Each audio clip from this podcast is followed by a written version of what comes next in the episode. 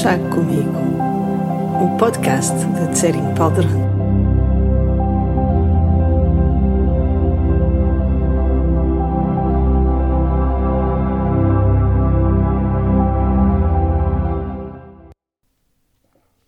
Há sempre tempo para uma chávena de chá, ou pelo menos eu acho que sim. E ainda mais quando a partilhamos com amigos em torno de uma boa conversa. E essa ideia nestas conversas que eu tenho a intervalos, na verdade, irregulares, consigo que me ouve aí desse lado. O chá já está pronto a beber. Vamos a isso.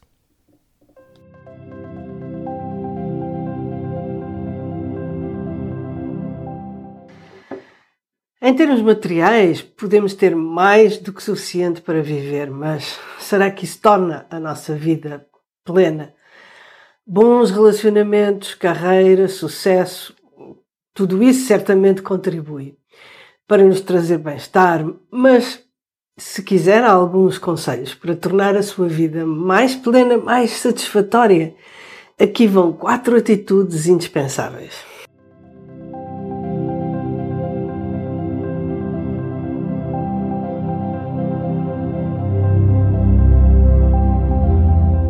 A primeira é o contentamento. E esta é uma palavra que nem sempre tem uma conotação muito favorável na nossa sociedade, porque parece que implica um acomodamento que é contrário à ambição e ao desejo de querer melhorar a nossa vida. Porém, eu acho que uma coisa não impede a outra. Podemos ambicionar melhorar as condições da nossa existência sem que isso implique estarmos constantemente queixosos e insatisfeitos. Muitas pessoas têm tudo para serem felizes e, no entanto, nunca se sentem satisfeitas e em paz. E, ao inverso, há pessoas em condições difíceis que estão em paz, não somente em paz, mas que se sentem bem consigo mesmas e as suas circunstâncias e se consideram perfeitamente felizes.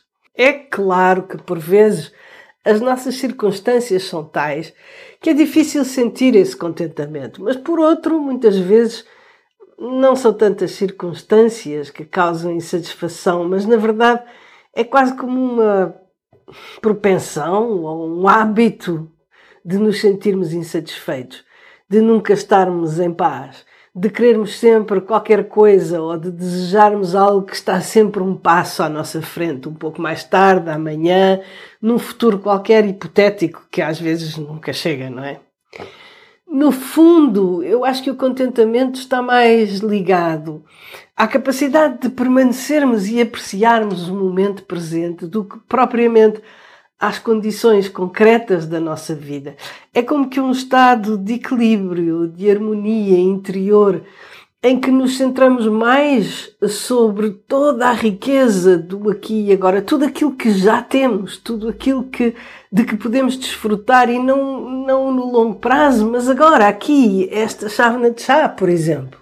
É um estado de equilíbrio e de harmonia interiores em que nos centramos mais sobre a riqueza do momento presente, do aqui e agora, em vez de nos fixarmos no que nos falta, no que poderia ser, no que teria sido se e por aí fora. É verdade que o contentamento pode ser difícil de alcançar, especialmente num mundo como o nosso, centrado na riqueza material, no sucesso, na competição. De um certo ponto de vista, parece que se estivermos contentes e em paz, não temos qualquer desejo de fazer seja o que for e perdemos todo o entusiasmo e o interesse pela vida, mas por outro lado, é preciso que se diga que eu também não acho que a ambição seja uma coisa má, necessariamente, pelo contrário. Nem a ambição tem de ser necessariamente apenas material. Por exemplo, digo isto muitas vezes: desejar atingir o estado de Buda, por exemplo, é uma ambição talvez até a maior e mais desmesurada de todas, ao lado do qual, sei lá, querer ser o Presidente da República, por exemplo, é muito mais atingível, não é? Eh, já durante a minha vida já, já presenciei muitos presidentes dos Estados Unidos, de Portugal, do Brasil e por aí fora, e, e, e ainda não encontrei um Buda. Portanto, parece-me legítimo e desejável até que tenhamos algum propósito ou ambição na vida. Uma vontade de melhorar as coisas para nós e também para os outros, não é?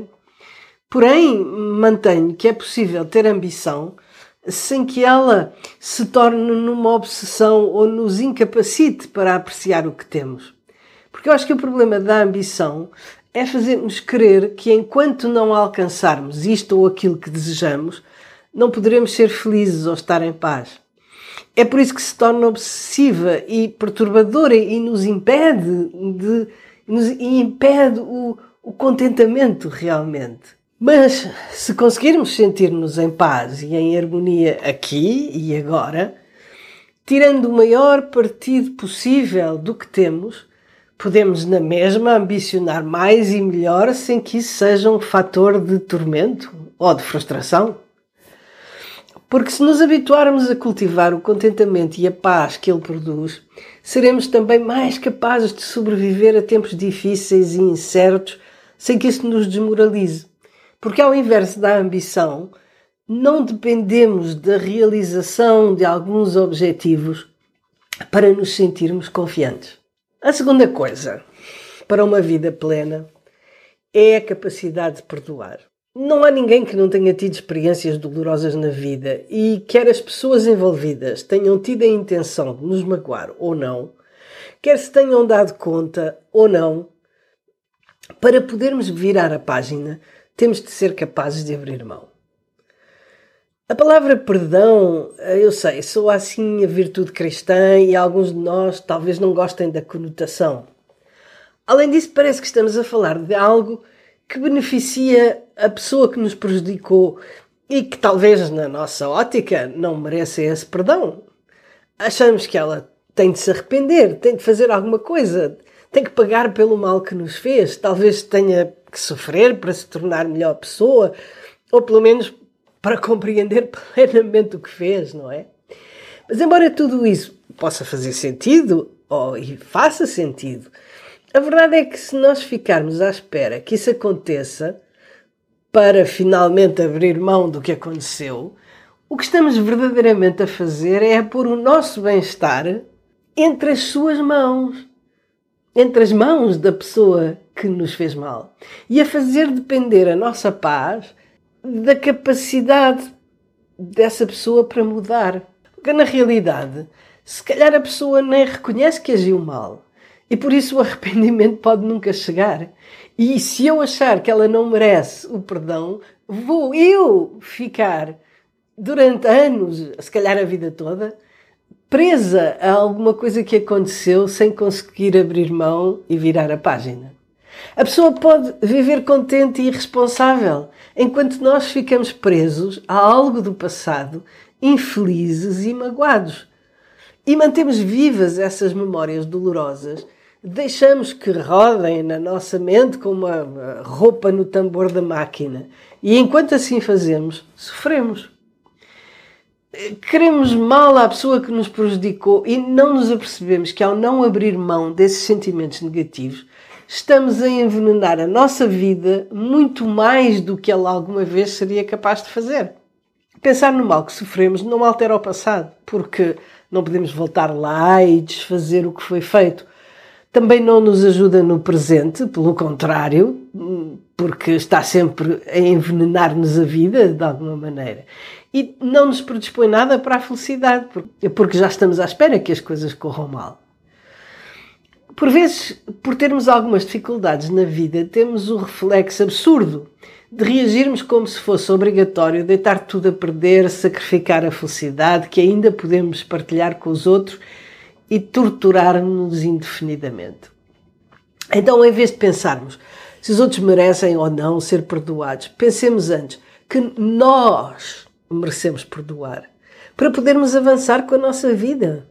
Uma outra versão disto, e que também envolve a questão do perdão, é quando achamos que fizemos algo mal e não conseguimos perdoar-nos. Para alguns de nós parece que isto ainda é mais difícil. Porém, num certo sentido, é igual, porque se não nos perdoarmos e ficarmos presos à pessoa que realizou esse ato, de que nos arrependemos, a pessoa que nós éramos quando realizámos esse ato de que nos arrependemos. Estamos, no fundo, a recusar-nos a possibilidade de evoluirmos e nos tornarmos numa pessoa melhor, o que é contraproducente, já que por um lado nos acusamos de ser más pessoas e por outro nos impedimos de nos tornar melhores. Temos de aceitar todos somos suscetíveis de cometer erros e que não há razão para que possamos escapar à regra. Além disso, a pessoa que éramos, quando cometemos o que quer que seja que agora nos atormenta, já não existe, a, não ser na nossa vontade de continuarmos a identificar-nos com ela. E essa pessoa, se calhar por ignorância, por inexperiência, muitas frequentemente, mais frequentemente, cega pelo sofrimento, a tentar fugir de alguma coisa que a fazia sofrer, agiu de forma diferente do que teríamos feito hoje. Fez provavelmente o melhor que conseguiu na altura, e mesmo que tenha sido um erro, ficar para sempre a lamentar o sucedido não altera o rumo das coisas. Não podemos refazer o que já foi feito. Temos de abrir mão e deixar que a vida continue. Assim, se tiver alguma coisa de que se arrependa, reconheça o seu erro, decida com sinceridade não voltar a cometê-lo, peça perdão aos interessados, se for possível, e vira a página. Aceite que, por muito que queira ser impecável ou perfeito, é apenas um ser humano e é, por conseguinte, suscetível de cometer erros, tal como toda a gente. A terceira coisa essencial para uma vida plena é a atenção. Sem atenção, nunca estamos realmente presentes. Estamos sempre a correr atrás de alguma coisa, como se a nossa vida fosse uma perpétua sala de espera. Porque o momento presente nunca é tão importante como o momento que vai vir a seguir. Nem tão feliz como o momento que passou estar atento significa que estamos atentos ao que estamos a fazer, presentes no que se está a passar à nossa volta e também conosco. Conscientes das nossas ações e também conscientes do que se passa dentro de nós. Atentos aos que nos rodeiam, ao que eles nos estão a dizer, ao que eles estão a fazer, como estão a reagir. Eh, quando explicado assim, eu sei, este grau de atenção pode parecer cansativo mas isso é porque imaginamos uma atenção tensa, um pouco como um gato à espera do rato, com o rabo a bater de um lado para o outro e as patas traseiras contraídas como uma fisga, cujo elástico está puxado para poder disparar a qualquer momento. É, como em geral estamos distraídos e mergulhados nos nossos filmes mentais relativos ao passado e ao futuro, e só estamos presentes em situações de perigo, para nós a atenção é sinónimo de crispação. E sim, este tipo de atenção é cansativo.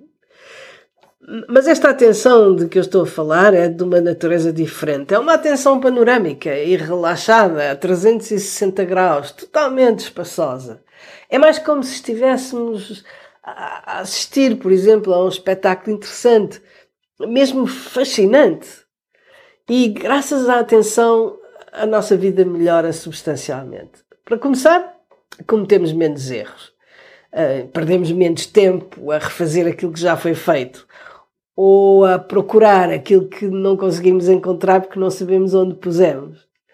Não fazemos gestos bruscos, não partimos tantas coisas, temos menos acidentes e, e encontramos mais depressa as chaves ou o telemóvel ou os óculos. Mas bem mais importante do que isso, começamos a estar mais atentos aos nossos pensamentos e às nossas emoções, aos nossos estados interiores e assim ganhamos alguma distância em relação a eles. Em vez de agirmos sob o seu impulso e perpetuarmos os nossos padrões automáticos de comportamento, ganhamos espaço para decidir que importância lhes queremos dar. Se são positivos, pertinentes, úteis, ou se são negativos e destrutivos, ou então até se são puro ruído mental, sem qualquer interesse e às vezes até sem nexo algum.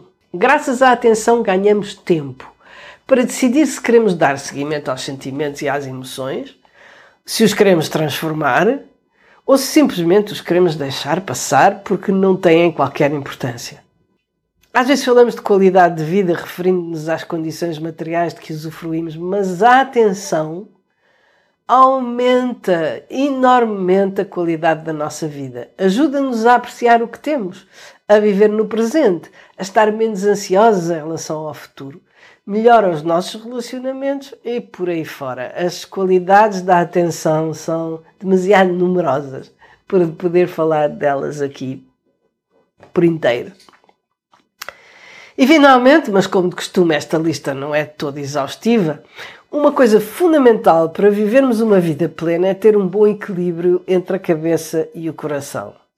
Se formos demasiado mentais, temos tendência para conceptualizar tudo. Lidamos mais com as ideias e as expectativas que temos sobre as coisas e as pessoas do que com as coisas ou as pessoas em si. Por exemplo, quando conhecemos alguém, temos tendência para colocar logo essa pessoa numa determinada categoria para formarmos opinião com base na idade, na forma como se veste, como se exprime, colocamos-la num grupo etário, ou social, racial ou étnico, e é como se já soubéssemos tudo sobre ela. As pessoas mais mentais são frequentemente também consideradas mais frias e até também um pouco mais inflexíveis. Alguém que funcione mais a partir do coração, de forma mais emocional, passará por cima de tudo isso para lidar com a pessoa mais como um ser humano, independentemente dos conceitos e das categorias. Não tira conclusões tão precipitadas, baseadas em generalizações conceptuais e tem uma atitude mais empática, aberta, mais calorosa. Mas também se deixará levar, por vezes, pelas emoções e pelos impulsos e cometer erros por falta de discernimento. Portanto, idealmente, o que temos de tentar encontrar é o equilíbrio entre essas duas atitudes, porque, embora possa parecer que a atitude de coração é preferível, pelo menos imagino que para o público que me está a ouvir talvez seja essa hum, a preferência, a verdade é que qualquer dos extremos é perigoso. Nos ensinamentos budistas tradicionais, fala-se de desenvolver um bom coração. E, e, isso significa que estamos positivamente predispostos em relação às pessoas, sem, no entanto, perdermos de vista que nem toda a gente tem boas intenções. Sabemos até, pela nossa experiência, que quando estamos sob o poder das emoções destrutivas, podemos ter atitudes que não nos teríamos imaginado capazes de ter. Por isso o mesmo acontece com os outros, não é? Então, como diz o Dalai Lama, e eu adoro esta citação, toda a gente tem a natureza de Buda, mas não se esqueça de fechar a sua porta à chave. E eu acho que isto resume bem a atitude a ter. Temos de ser bondosos, mas com discernimento. Ou, se quisermos, inteligentes na forma de ser compassivos, mantendo o coração aberto, mas não perdendo o bom senso. E é tudo. Até à próxima.